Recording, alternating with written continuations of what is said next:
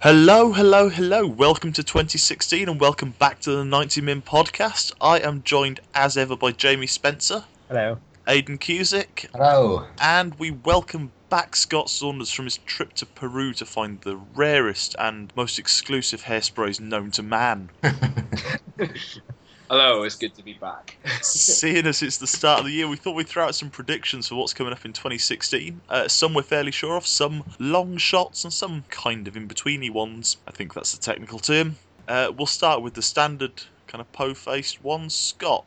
Um, well, it comes from the top of the Premier League, or should I say second in the Premier League now. It's on Leicester City. Having seen their last couple of games, last three games, they haven't won in the last three. They haven't scored in their last three, and I think the fairy tale is over. They've got Tottenham in the FA Cup this weekend. Can't see them going too far in that, but they've got a really tough run of games now coming up in the league. And after failing to beat Bournemouth at the weekend, I think the spark has gone, or maybe they've kind of they're running out of steam a little bit. And over this tough run of games, I mean, they've got Tottenham, Liverpool, City, and Arsenal over the next six or seven games. And this is a time now in the season where they really need to kick on. And I don't see it happening. And I think if they don't do that, then their season could end up in tatters. Well, not tatters, you know. They've had a, they've had a great season as it is, as it is, but I don't see them playing in Europe in the Europa League or the Champions League by the end of the season.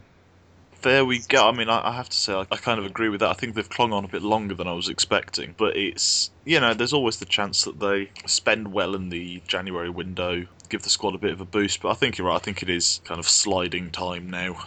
Yeah, I mean, especially with how close the league is. I mean, Liverpool are 10 points back on them. I can't see them getting in the top four, really, but it just goes to show how close the league is and how close the race is for like the Europa League and the Champions League. And I think if they go through a bad patch of form, then they could easily be taken over and they could easily slide into mid-table. Um, and I don't think they'll recover from that if it happens. Yeah, I agree. I mean, I think we're, we're seeing a similar thing with Watford at the moment. You know, a couple of dodgy results, and they're right back into the claws of the proper, proper mid table. Let me just have a look at exactly where they are. They're, yeah, ninth now, you know, three points ahead of West Brom in 12th. They're closer to. Yep, closer to the relegation zone than they are to the top of the table now. Very close, isn't it? It is quite close. And yeah, I think that's something that's going to play against Leicester, as you say.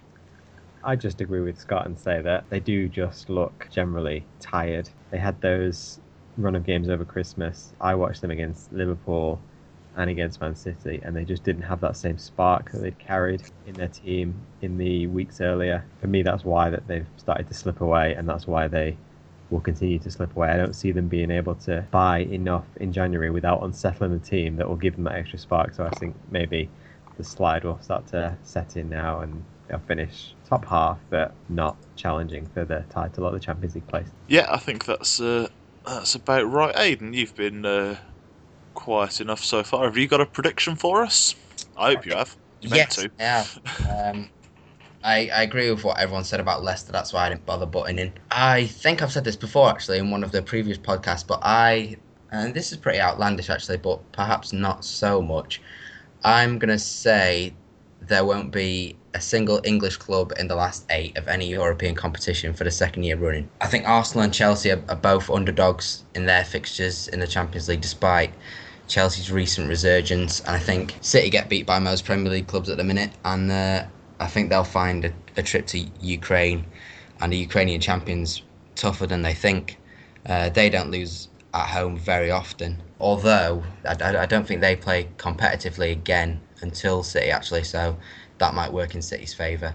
But then in the in the Europa League, I don't think Spurs have got a very big squad, and they lost to Fiorentina last season. Augsburg will be tough cookies for Liverpool, and United will probably get past Midtjylland, but they've they've still got another round to go after that. So I'm feeling slightly confident about that. I might see what um, see what Sky Bet says. That's certainly a shout, and yes, you said we, we discussed this when the uh, when the draws for the Champions League and Europa League came out.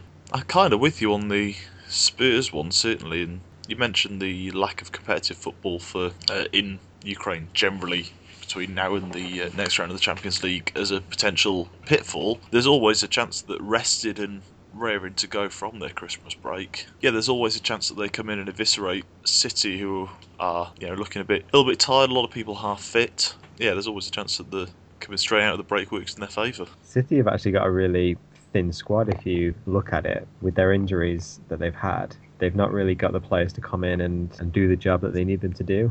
Yeah, I mean that's um, I think that's that's been shown up lately with a lot of their injuries. I mean, when Sergio Aguero is out, Wilfred Bony is um, he's still a good striker, but he's nowhere near the same class. He's not the kind of person you'd ex- you'd re- expect to reliably fire you into the last eight of the Champions League. Uh, now, Jamie, you uh, you have a prediction, I believe.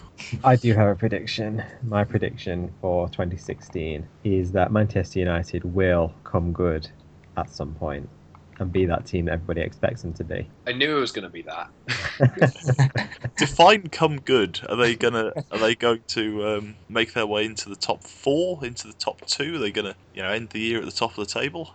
How good are you expecting them to come? Well, ending this season at the top of the table, so we're talking May, might be a little bit too much of a push, but certainly by the start of next season and the end of this new calendar year, I would expect them to be going into that season, starting that season as favourites, or at least one of the top two favourites. Any reasons for that, or is that just United fan optimism? Well, it's just general human optimism, you know. no, seriously, there are there are reasons though. Um, this whole last eighteen months has been like a, a phase one of the project for Louis Van Gaal, and I think what we've seen over the last few weeks is whilst they've had obviously all that criticism for not scoring goals, not creating chances, it's almost like phase one of the project is complete and now he's ready to move on to phase two, which is figuring out how to attack after he's sorted out the defence and the stability in the overall squad, if that makes any sense. I think we've seen it a little bit with the Chelsea game just before New Year and then again this weekend against Swansea. There was a little bit more attacking impetus. Not not a great deal, but enough to show that there's a step forward being made. Yeah, that Chelsea game, which by the way was nowhere near as bad as it was made out to be. I agree with that completely. Yeah. It finished nil nil, but I mean, but for a couple of, well, a handful of absolutely brilliant saves, that's a completely different scoreline. If that finishes, say, 2 2, it's the same match, nobody's calling it boring. Ah, oh, scoreline So- culture. to continue on that theme, there was a story in the Sunday Times this weekend that said basically Van Gaal is assured of his job now for the immediate future. The the plan within the club is to stick with that initial vision of him being in charge, setting it up, and then Ryan Giggs being groomed to take over thereafter. All of the pressure that he was under just before Christmas, it didn't seem very substantial. It was like it was an invention of Twitter and social media. So there was that whole incident in December where Twitter had decided that he'd been sacked when actually he hadn't been sacked. And I think that that was possibly never an issue to begin with. Whilst the results weren't brilliant on the pitch, I think he always had the faith of the the board and, and Ed Woodward. I think with that backing, with the new sort of impetus, phase one of the project complete, moving on to phase two, 2016 could be a year for United to get back to that level where they want to be at. That's my prediction. Yeah, and that ties in actually quite well with mine, which is that Louis Van Gaal will be at Manchester United at the end of the year. I mean, if he didn't get binned before Christmas, what else is it going to take? Last couple of games, as you've said, the team has started to show some signs of life. I really think it's it's time for them to start putting together a decent run of form, and if not challenge for the title, because I do think that is probably a little beyond them. Unless City and Arsenal really start to stutter again, they can still comfortably make it into the top three. I think that progress will be enough for the club to give him that one last year of his contract until it runs out next summer, uh, summer 26, uh, summer 2017. And yeah, as you say, I mean, he's there as a manager to slowly build progress, not as a kind of not what Real Madrid are expecting out of Rafa Benitez. I mean, by the time this goes up, they may well have sacked him. What six, seven months after hiring him because they wanted immediate success. And I think I'd like to think I, I'm certainly no United fan, as you know, but um, I'd like to think that United are more sensible than that and better run than that. But as a United fan, it sort of distresses me sometimes when you hear other fans, supporters, and wanting that kind of short term success. Everybody was craving Jose Mourinho would come in and take over and immediately have that kind of impact where you win trophies. But to me, that short termism isn't right. If he'd have arrived at United, there's nothing to suggest the same wouldn't have happened that happened to him everywhere else he's been, where he has success initially and then it just falls apart because people get sick of him. And I didn't really, I don't want to see that. Yeah, I don't think it's. I don't think he. Certainly Mourinho. I don't. I don't think he's a. Um, ever going to get the legacy that he wants. I don't think it's I don't think it's in him to stay at a club for more than two or three years without burning too many bridges. Whether that's within the club itself or uh, in the media and with the FA of whatever country he happens to be in, which then puts the pressure in, and then he burns all his bridges at the club because he's he's nothing if not reliably unreliable as Jose Mourinho. Anyone else got anything on United? I've been trying to think of what my opinion is uh, while you've been talking. I, I really don't know. Having watched them in their last couple of games, yes, their attacks got better, but I do think they've regressed a little bit defensively as a result of that. I mean, there's been a few times this season now where United have conceded really, really glaring chances. I mean, that that uh, chance for Matic at Old Trafford in the second half if he'd have scored that, I think Van Gaal actually might have gone. But it just goes to show I, that was that was a much improved performance against Chelsea, and the result, even though they didn't win, it probably saved Van Gaal's job because of the performance that came with it. But it just goes to show how, how things could be so different. I mean, I, I, I for one was quite convinced that he'd lose his job. Uh, I mean, they really weren't playing very well at all. They didn't look to be any any positives at all, especially after earlier on in the season. It was all built on a solid defense, and then the attack would would come later, as Jamie was saying. And it still could prove to be the case, but I mean, there is a long way to go yet. And I think I think Van Gaal's job will be safe for the rest of the season at least. Now that storm seems to have gone, but they need Champions League. They are a lot closer to it now than. Well, obviously they're closer to it now than they were before the last game after their win against Swansea. So they're right back in the mix, and they should get it, I think. But you never know; things can change quickly. I think the issue for me at this point is he's obviously a different manager to Sir Alex Ferguson. What a lot of people still want is that same brand of football, that same level of success. You can't have vast changes in coaching and expect the same product at the end of it.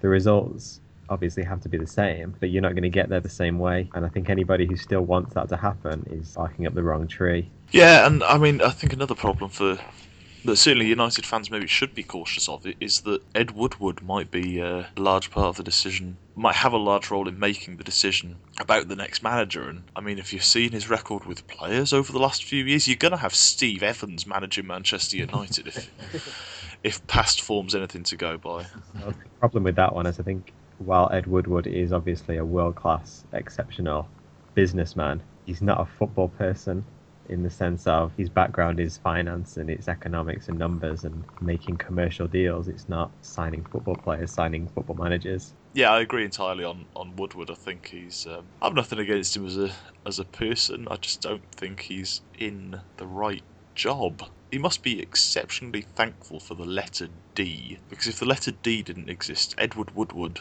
uh, his name would be Iwa Woo Woo. Anyway, right, United aside, because um, we've had a, a, couple of United predictions there. Let's move along to uh, our next round of predictions. Now, given that it's January, if you hadn't noticed with calendars and the New Year's hangovers, there's a fair bit of transfer chat flying around. So, on that theme, one prediction each for the forthcoming transfer window. Aidan? I don't think that this transfer window is going to be very exciting at all. I listened to Jurgen Klopp on Focus on Saturday, and I thought he summed it up perfectly. Which was he, he was saying if you January is not the window to, to sign players and build a team because you've only you bring him in and you've probably got about three days to get him ready for the next match, um, get him used to your system and, and also develop a relationship with um, his fellow players. So really, you're looking for someone to come in and hit the ground running, and there are few players available in January who can do that. So I think it's it's going to be quite low key um, in in terms of the top clubs at the top of the Premier League. Anyway, obviously there's uh, there's Elneny at Arsenal and and Grujic at Liverpool. I think it'll just be players like that, people coming to do jobs or people who with whom you've got um, an eye on the future with. But all this talk of Neymar and James Rodriguez and Marco Reus, even people like that, I just think that's completely pie in the sky. And if you think like that, then prepare to be underwhelmed, really. Am I right in thinking that uh, somebody recently said that they saw Marco Reus mentioned as a backup for Jordan Henderson at Liverpool? No, it was Cruz. No, that was, that's, yeah, yeah. That's even worse.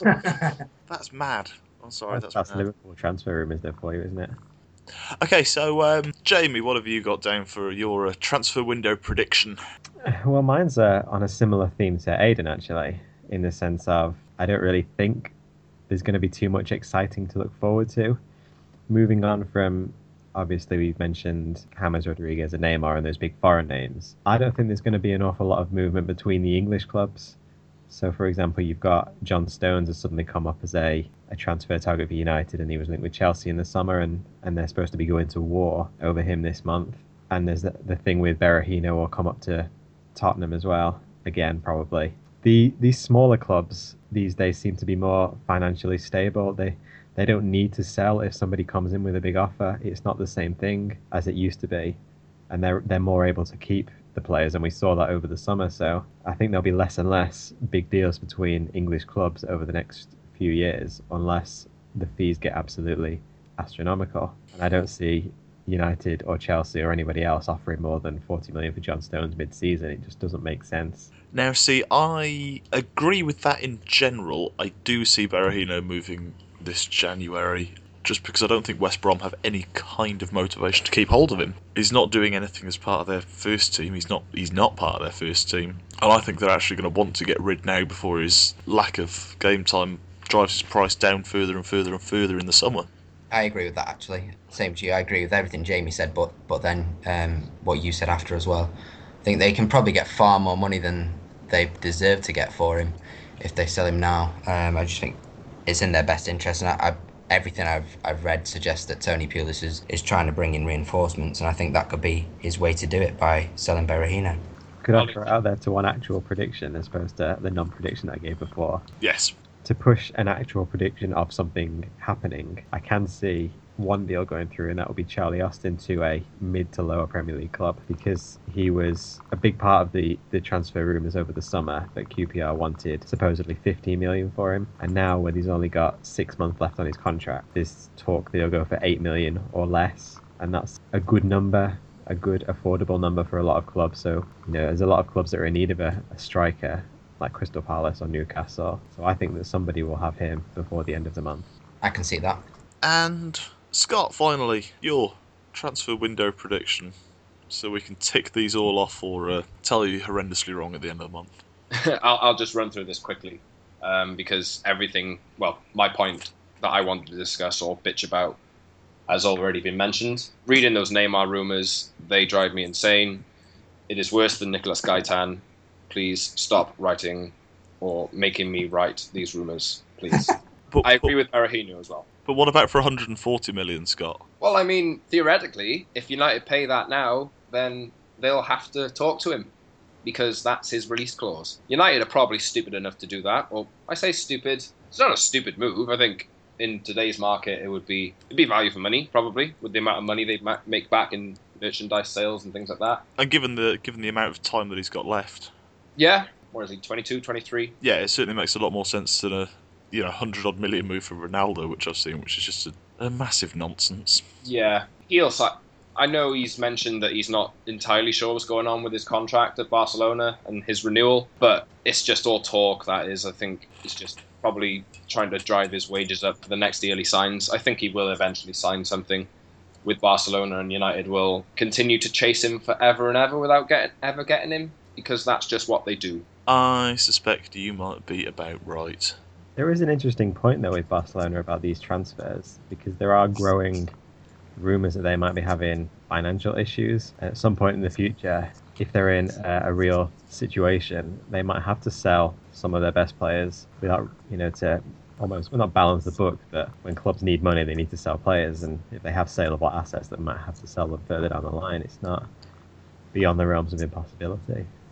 See, I see your point there. I don't think that's something that is as much of an issue for them, certainly not immediately over the next year or so, as it's being played up as being by kind of rumour blogs, Don Balon and the rest of it who want the rumour traffic to their website. I don't think that's. Um, I don't think Bass are in anywhere near as bad a shape as it as they might be being made out to be.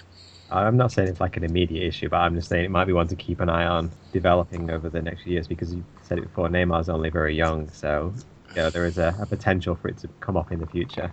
This is true. Right, that's a transfer window out of the way. That was all a little underwhelming, uh, which kind of fits because that's what we think the transfer window will be. But with the sensible must come the silly, with the good comes the bad, with the Force Awakens must come the Phantom Menace. Uh, here are the long shot outside chance predictions for 2016.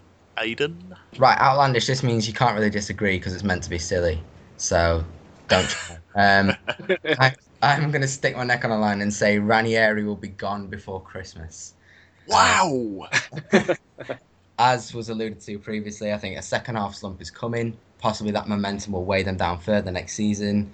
Claudio's charm may then run out. His players will be too full of pizza and champagne um, for reaching pointless milestones like, I don't know, losing only 3 0 or someone other than Mahrez and Vardy scoring. I don't know.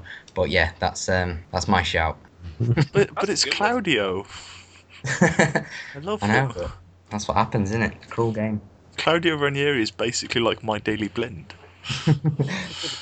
Okay, wow, that's yeah, I can see that as a, as a, as a long shot. I don't necessarily disagree. You've seen it with some some teams, um, like I think Sam Allardyce had this problem at West Ham uh, previously. Once you have an absolute flying start, once you do really well for about six months, when the results start to go downhill and you start to kind of regress towards the mean, the manager can take more stick for those results than they would have if they hadn't had the good run. Managing expectations again, isn't it?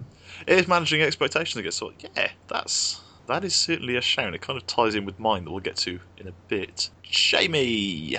So whilst mine has a, a thread of silliness, is also a, a genuine possibility as well, which I thought was a nice balance to have for this outlandish section. I'm going to say that at some well in the summer in 2016, Zlatan Ibrahimovic will be a Premier League player. sure. No, sorry, carry on. you uh, you sound like you don't believe me, but I mean, it would just be really fun to see his agent over the weekend, as he always does all the time, keeps talking about it. He actually said to Sky Sports on Saturday, "I would like to see him in the Premier League. I think it's a game that is made for him, with his strength, his ability, his technique, the stadiums with fantastic atmosphere, and how football is lived." There is a genuine chance that it could happen. It's probably not going to happen. You might see him more pushing towards America or the Middle East, but you know, there might be a one or two clubs that in need of a bit of a, a short-term kick, like probably more of a Chelsea or Man City signing, potentially United signing, probably not an Arsenal signing, but it could happen, and I'd quite like it to happen.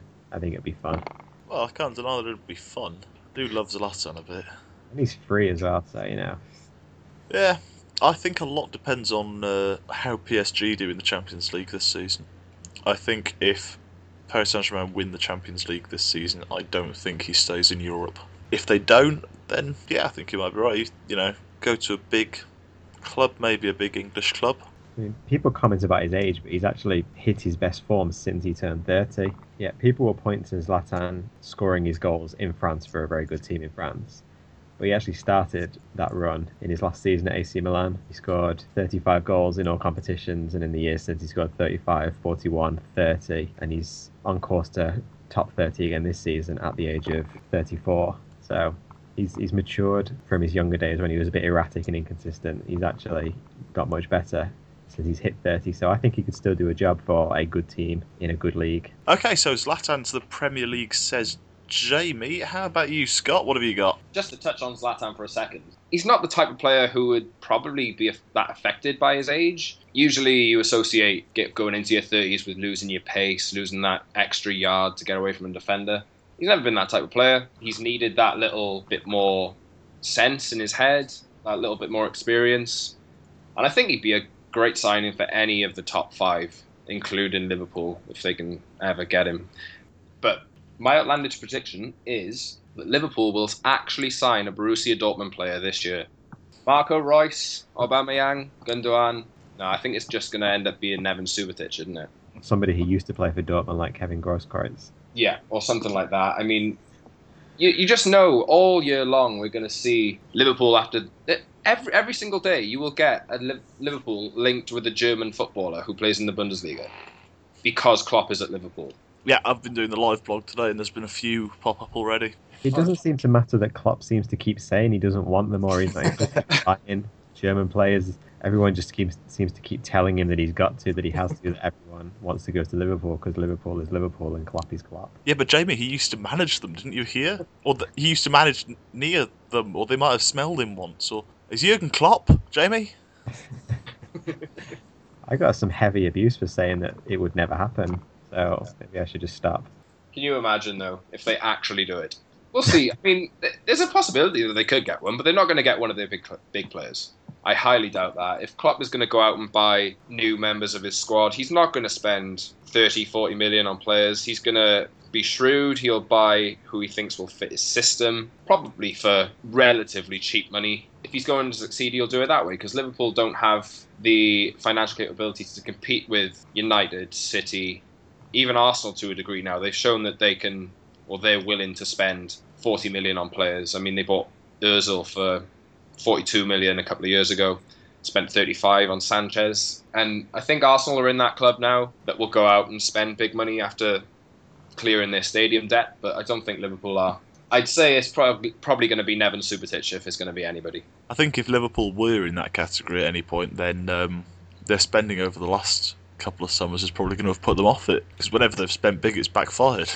Yeah, exactly. Right now, my, my outlandish prediction for 2016, just to round this off, it's another Leicester one, and it's that Jamie Vardy's going to score fewer than 10 goals in the calendar year 2016. For all of his incredible run of form in the last six months, both he and Leicester, have, I think we've seen, have started to pull up over the last couple of weeks, and beginning to worry that it's not so much a blip for them, but the result of all the exposure they've gotten, everyone's starting to figure them out, as it were. A lot, a lot of playing time for Vardy. Uh, and he's already beginning to show the strain. I mean, he's a player in his late 20s who's pushed hard through injuries and niggles that should have seen him maybe take a game or two off in pursuit of Ruud van Nistelrooy's Premier League record. He's having groin surgery this week on something that I think when he, he'd scored eight in a row, I think he had that groin injury, pulled up lame with it, uh, and he's played through it. And this is the result of not taking that rest. I think that strain is going to keep dragging his performances down until he can get a real, actual, proper break. And with how much Leicester seem to rely on him at the moment, I don't think that's going to be anytime soon. And uh, yeah, fewer than ten calendar goal, uh, fewer than ten goals in the next calendar year. Or Chelsea after he signs for them for 30 million. That'd be great. I'll tell you Oh what, God, as, they'd suit each other so well. as good as he's been, if anybody pays 30 million or more than 20 million for a player in his late 20s who's had one half of a good Premier League season, they need their head sorting. It was actually interesting because when you said groin surgery, I thought you said brain surgery. I wasn't really paying attention. He's not a racist anymore. Yeah, see, I, I, I managed to get through a whole thing about Jamie Vardy without saying it. I, I almost didn't bring him up. I really, really almost didn't bring him up because I was like, yeah, but but I don't want to be accused of just ragging on Vardy again. But you know, I mean, it's it's not a personal thing; it's a football thing, and I think it's a valid point. Again, now Vardy aside, I think um, if, if if everyone can just assure me that I'm not going mad and this isn't just a vendetta and that what I said was vaguely reasonable, Yeah. Yeah, I, I can You're see. okay. thank you, support group. Enthusiastic support group. Oh yeah, very. Oh, that's as much as I expect from you lot. Um, now, Scott, I believe you have a, a little bonus prediction. A little bonus one that I've just remembered, and it's to do with Euro 2016. Not who will win it, but who is going to compete in it. Obviously, we know who's, com- who's competing in it, but um, Yeah, yeah that, that's not a very outlandish prediction. That's that's not even a prediction at all. That's just looking at the lineup. I tripped up there. Anyway, my prediction to do with Euro 2016 is that Wales will beat England 1 0 thanks to Gareth Bale in the group stages. There we go. That's my prediction. That's a very specific prediction. Wales are just made to made to frustrate. I think uh, I'm really looking forward to that as a Welshman, as all the people in Wales are. I'm not really sure how the English feel towards it, or whether they got bigger fish to fry than Wales. But I think the way Wales play is really they play passionately. They don't uh, get exposed too often, and I think that England, though they've got some quality young players, I don't think they're built to open solid teams up. And I think that Gareth Bale providing he doesn't get injured, will prove the difference. It's an interesting point you make about Wales being more passionate. I, for one, don't think that England will be motivated for that game, even though it's the, possibly the biggest game they've had for a while. It just doesn't seem like I can't remember in recent memory them being up for any game.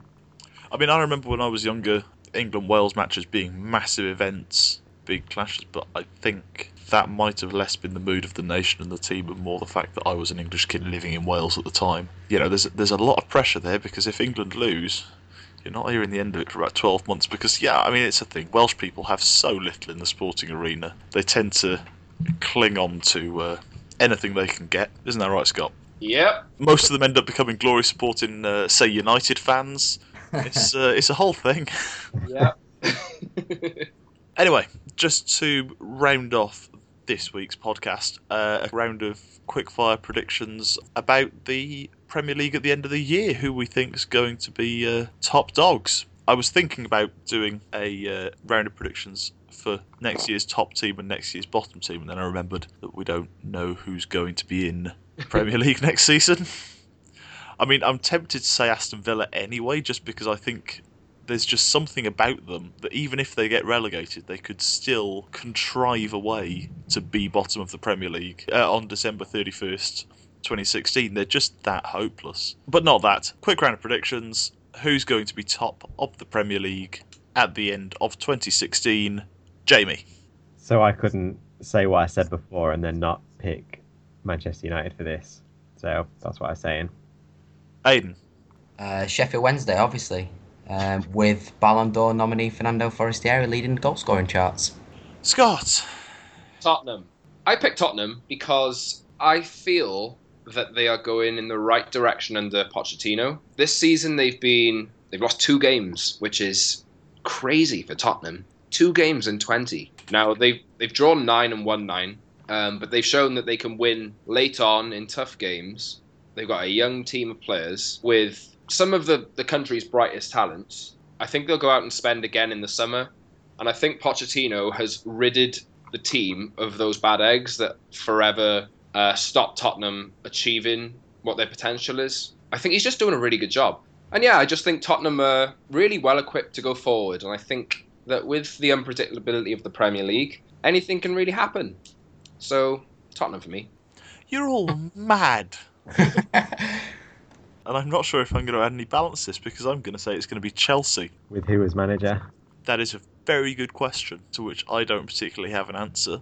They will have Jamie Vardy up front, though, not scoring goals. well, I mean, this is the thing. Look, for all that's happened this season, they've got they've got a team of good players. They'll be fighting. I think the the second half of this season, I think will a lot of it will be building for next year. I think Abramovich will be particularly stung, and I think he'll go all out in the summer. I think the players, their pride will be pricked, however much they have looked like they don't care at various points this season. I think their pride will be pricked by what's happened this season, and I think they will roar back uh, at the start of, start of next season, end of uh, end of the calendar year. Hopefully not. Well, hopefully, obviously, hopefully not. Good lord, I mean, nobody wants this, but. Uh, It's not a Christmas list. We're past this. This is the, the grim future of 2016. We'll see you all next week. I've been Chris Deely. It's goodbye from me. It's goodbye from Aidan. Goodbye. It's goodbye from Jamie. Goodbye. And it's goodbye from Scott. Bye. Bye bye.